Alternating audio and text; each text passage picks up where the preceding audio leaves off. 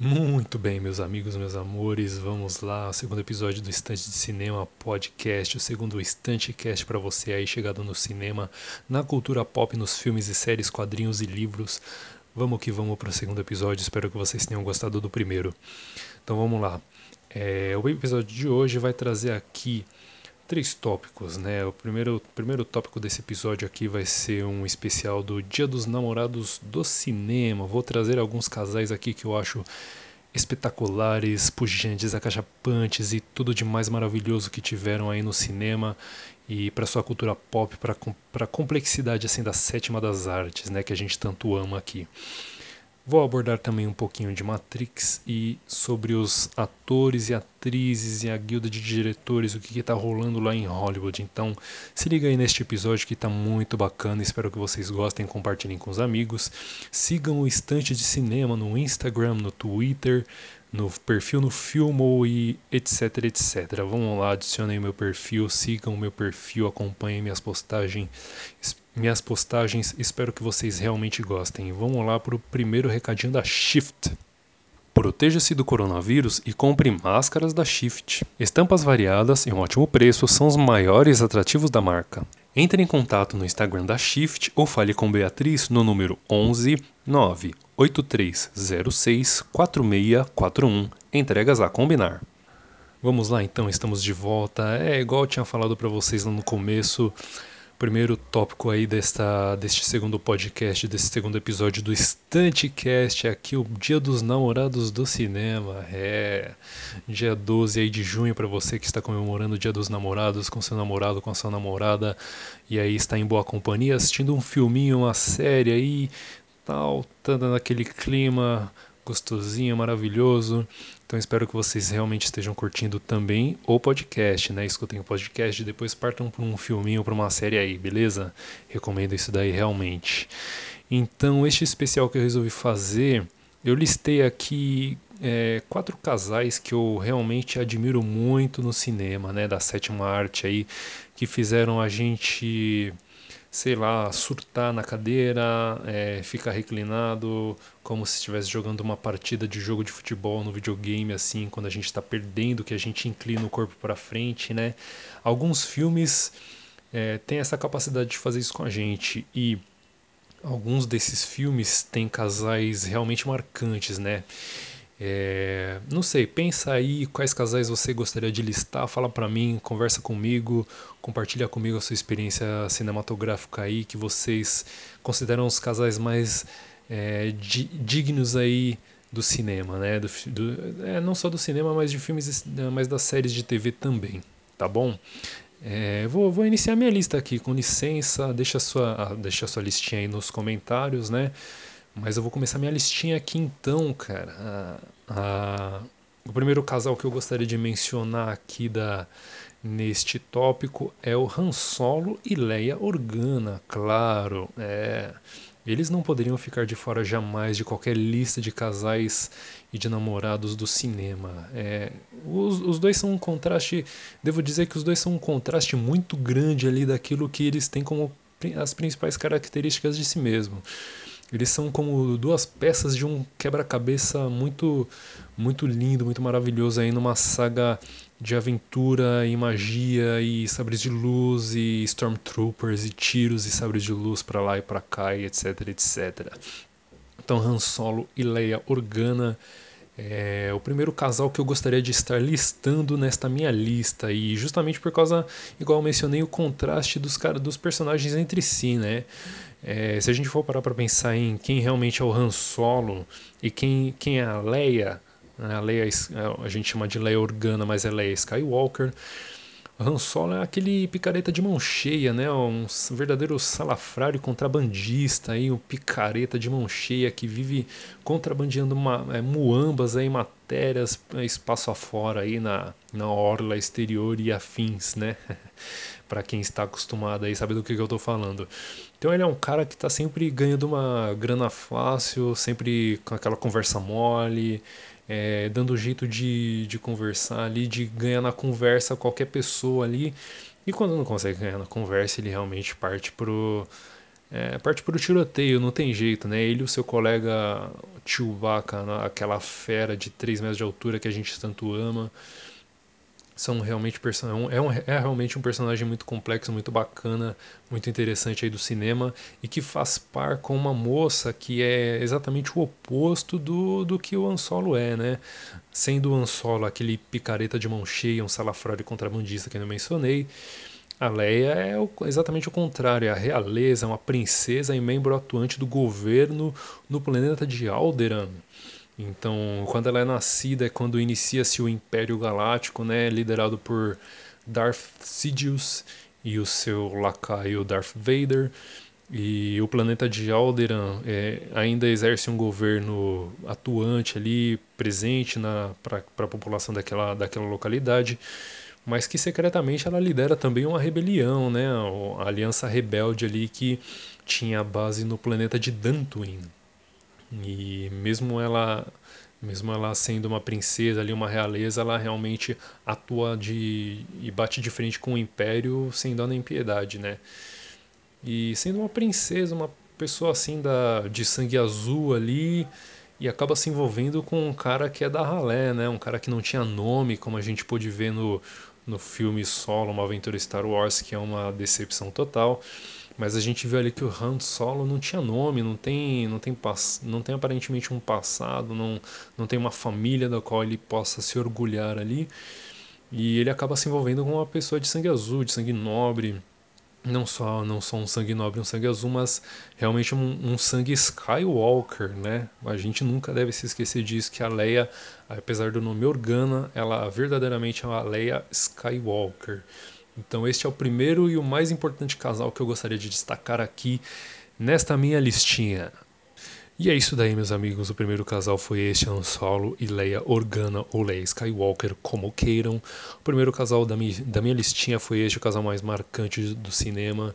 Vamos partir para agora para o segundo casal que eu acredito que seja o mais marcante, né? Pelo menos para mim é uma lista muito pessoal, então já falei para você deixar a sua listinha aí nos comentários, compartilha comigo, conversa comigo, vai, interage aí com o canal, com, com, com o cast e deixa aí uma listinha aí dos casais que vocês acreditam que sejam os mais marcantes, o que vocês mais, mais gostam, ou o casal que chama mais atenção por algum motivo em específico, né? Vamos aí então para o segundo casal da minha listinha, como eu falei, é, deixando agora o, o, espaço para Rick Deckard e Rachel, é, Blade Runner e O Caçador de Androides, né, 1982. Com certeza Blade Runner não ficaria de fora, não ficaria de fora de qualquer qualquer lista que eu fizesse aqui para para de qualquer coisa relacionada a cinema, né? Eu, eu tentaria encaixar Blade Runner de qualquer maneira. então, o, falando sobre um, um, pouco sobre cada personagem, né? Rick Deckard é um personagem sem um passado definido e, e mesmo assim é um personagem bastante complexo, né? Dada a mitologia criada e construída na, nos filmes é, e também no livro mas que nos filmes fica um pouco mais, é, um pouco mais explícito a possibilidade de Rick Deckard ser um replicante, ou seja, o caçador de replicantes também pode vir a ser um replicante, né? Esta grande pergunta filosófica e complexa inserida no filme, é, especificamente falando na versão do diretor ou no Ultimate Cut, né? Porque na versão original do, do cinema o filme foi completamente interferido, sofreu interferência do estúdio e não foi na sua versão original, de acordo com a visão de Ridley Scott. Ridley Scott, diretor que acabou adaptando o livro Androides Sonham com Ovelhas Elétricas, escrito por Philip K. Dick, né?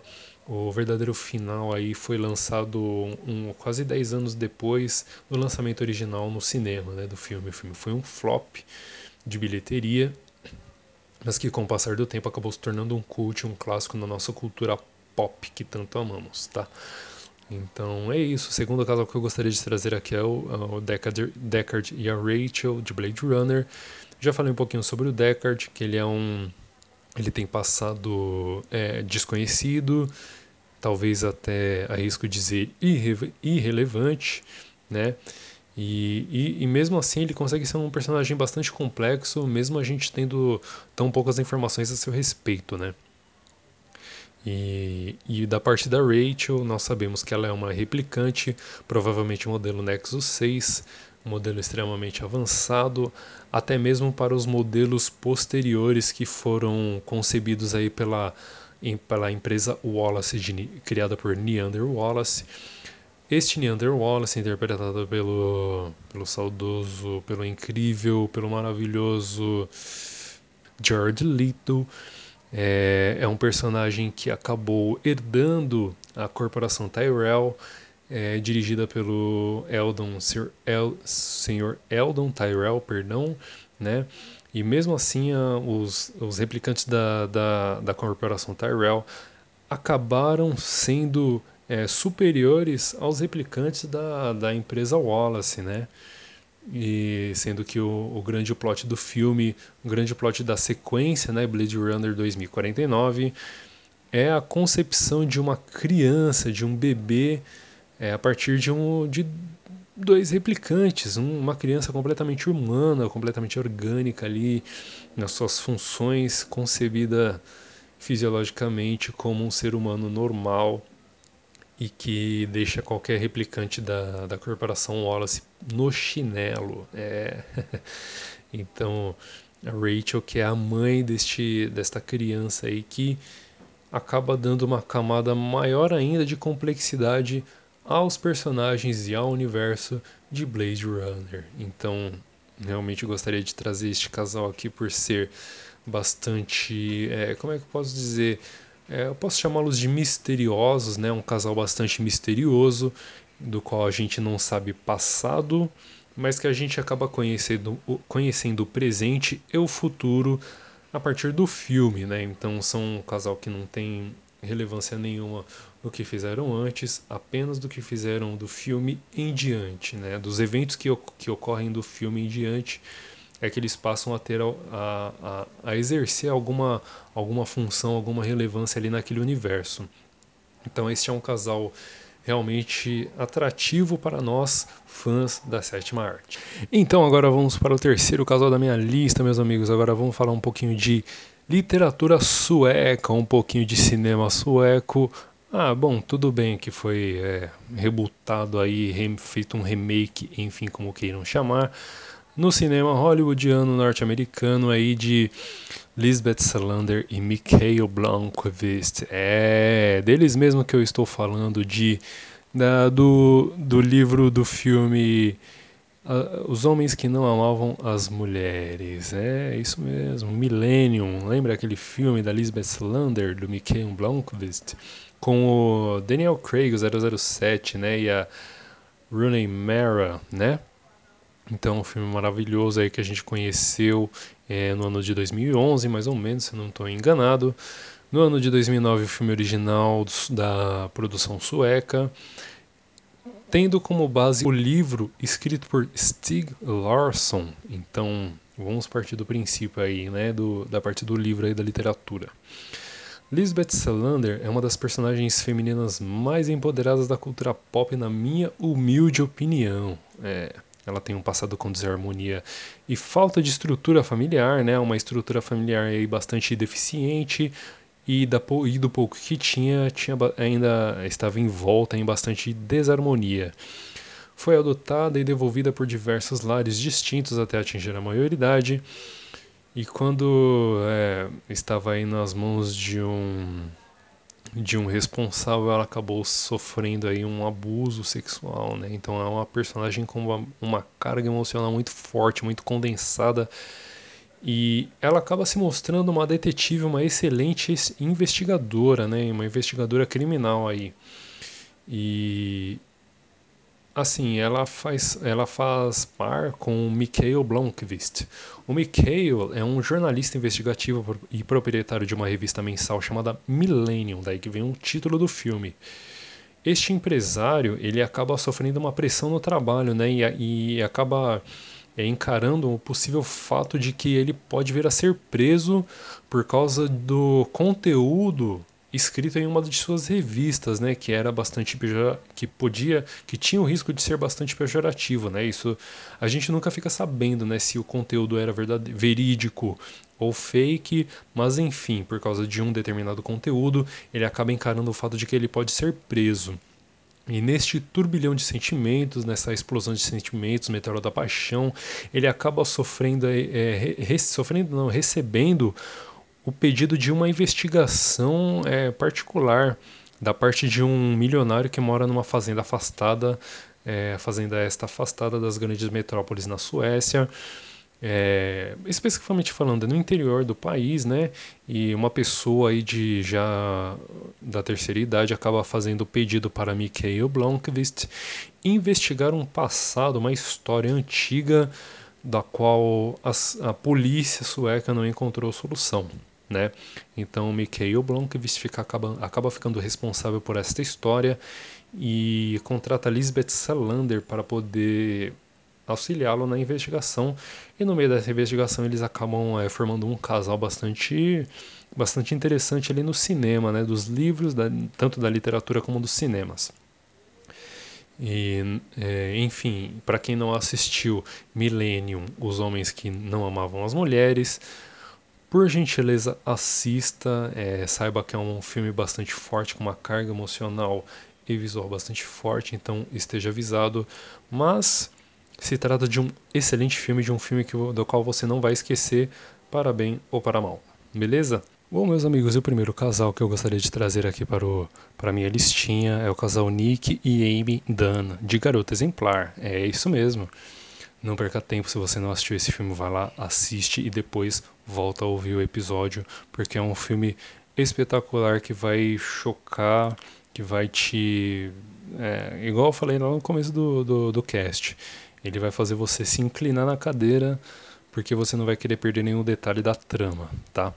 Então Nick e Amy Dunn é um casal com uma com, com, com de todos dos três dos quatro casais que eu estou listando aqui é o casal com a maior complexidade é o casal com a maior com o maior desenvolvimento é, é intrínseco falando, né? Cada personagem tem seu desenvolvimento e eles em conjunto têm um desenvolvimento próprio e acabam aí formando um casal não exatamente exemplar, mas um casal bastante notável, talvez o casal de maior notoriedade no cinema dos últimos anos, tá? Então começa por ambos terem perdido o emprego numa depressão econômica que é que assola o país, né? Então você começa, começa a história com, com este fato e que posteriormente cada um acaba tendo que se virar da maneira que sabe melhor.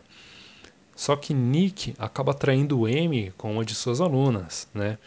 Então você tem mais aí uma mais uma camada de complexidade no casal. E que mais para frente a gente começa a ter é, ideias de, de ambas as partes do casal, na qual a gente nunca vai saber o que é real e o que é fake, o que, que é inventado, né? Então, qual dos dois vai estar tá falando a verdade, qual, qual dos dois vai estar tá falando a mentira, e se essa mentira ou essa verdade é na sua totalidade ou é na sua parcialidade. Muito em função de que cada, de cada atitude que cada personagem tem, né? Então, o sumiço da Amy é dado em função de que Nick pode ter sido o grande responsável pelo seu sumiço ou pelo possível assassinato da mulher.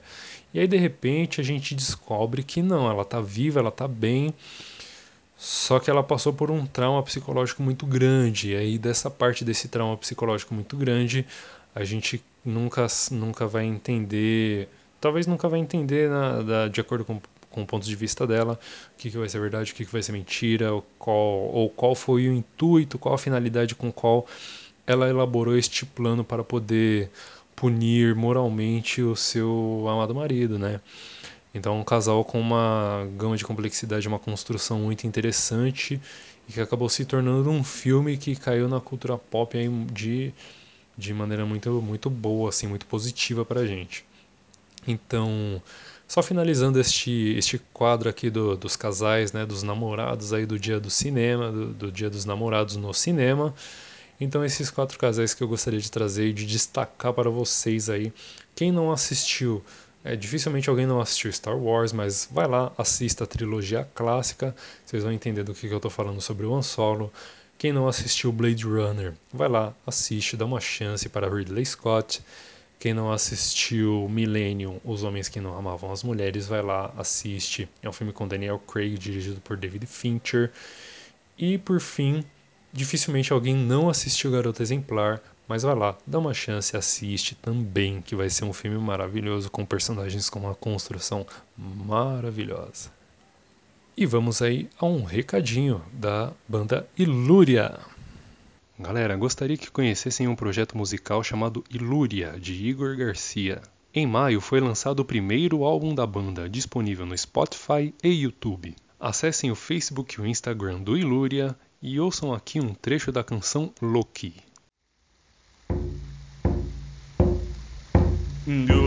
Har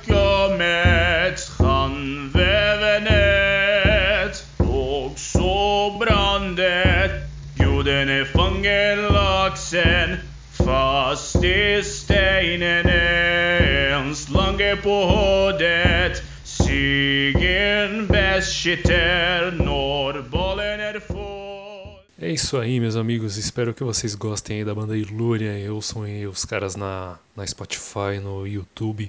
Tá aí o link na descrição para você curtir a banda, beleza? Então, a gente vai aqui partir então igual eu tinha combinado com vocês, vamos falar um pouquinho de Matrix 4, né, do quarto filme de, da saga Matrix, e que existem algumas informações que podem vir a ser interessantes pra gente, né? Pra gente que é fã e que provavelmente vai assistir o filme no cinema, independente de qualquer coisa.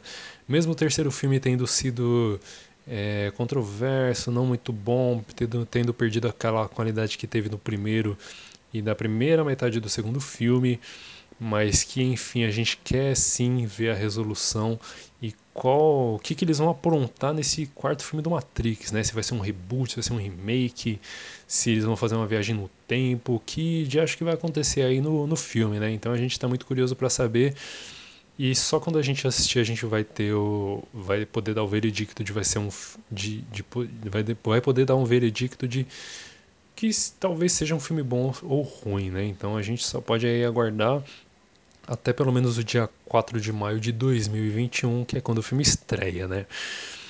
É, recentemente a gente fica sabendo que alguns personagens podem ou não aparecer ou serem interpretados por atores mais jovens, né? Então indica aí que o filme vai ter provavelmente um orçamento um pouquinho diferente, né? Ou é, o roteiro tenha sido propositalmente desenvolvido assim é, mostrando os personagens que a gente já conhecia, com a exceção do, do Neo e da Trinity, é, tendo, tendo os personagens que a gente já conhecia, com exceção desses dois, esse casal maravilhoso, que, é, que, seria, que seria até interessante ter incluído incluso na lista, né, que a gente já conhecia e que pode vir a ser interpretado de uma maneira diferente por, por atores e atrizes mais jovens. Né? Um deles é o Morpheus, que na trilogia clássica, na trilogia, não sei se a gente já pode chamar de clássico, Matrix, mas na trilogia original foi interpretado pelo, pelo espetacular, pelo excelente Lawrence Fishburne. Então, provavelmente aí teremos um ator mais jovem que estará o interpretando, né? E as, tendo sido as filmagens paralisadas devido à pandemia do, do, pandemia do coronavírus, podemos aí ter alguma novidade, algum plot, alguma trama diferenciada, beleza? Então o recadinho sobre Matrix é isso, espero que realmente eles saibam o que vão fazer com o filme, né?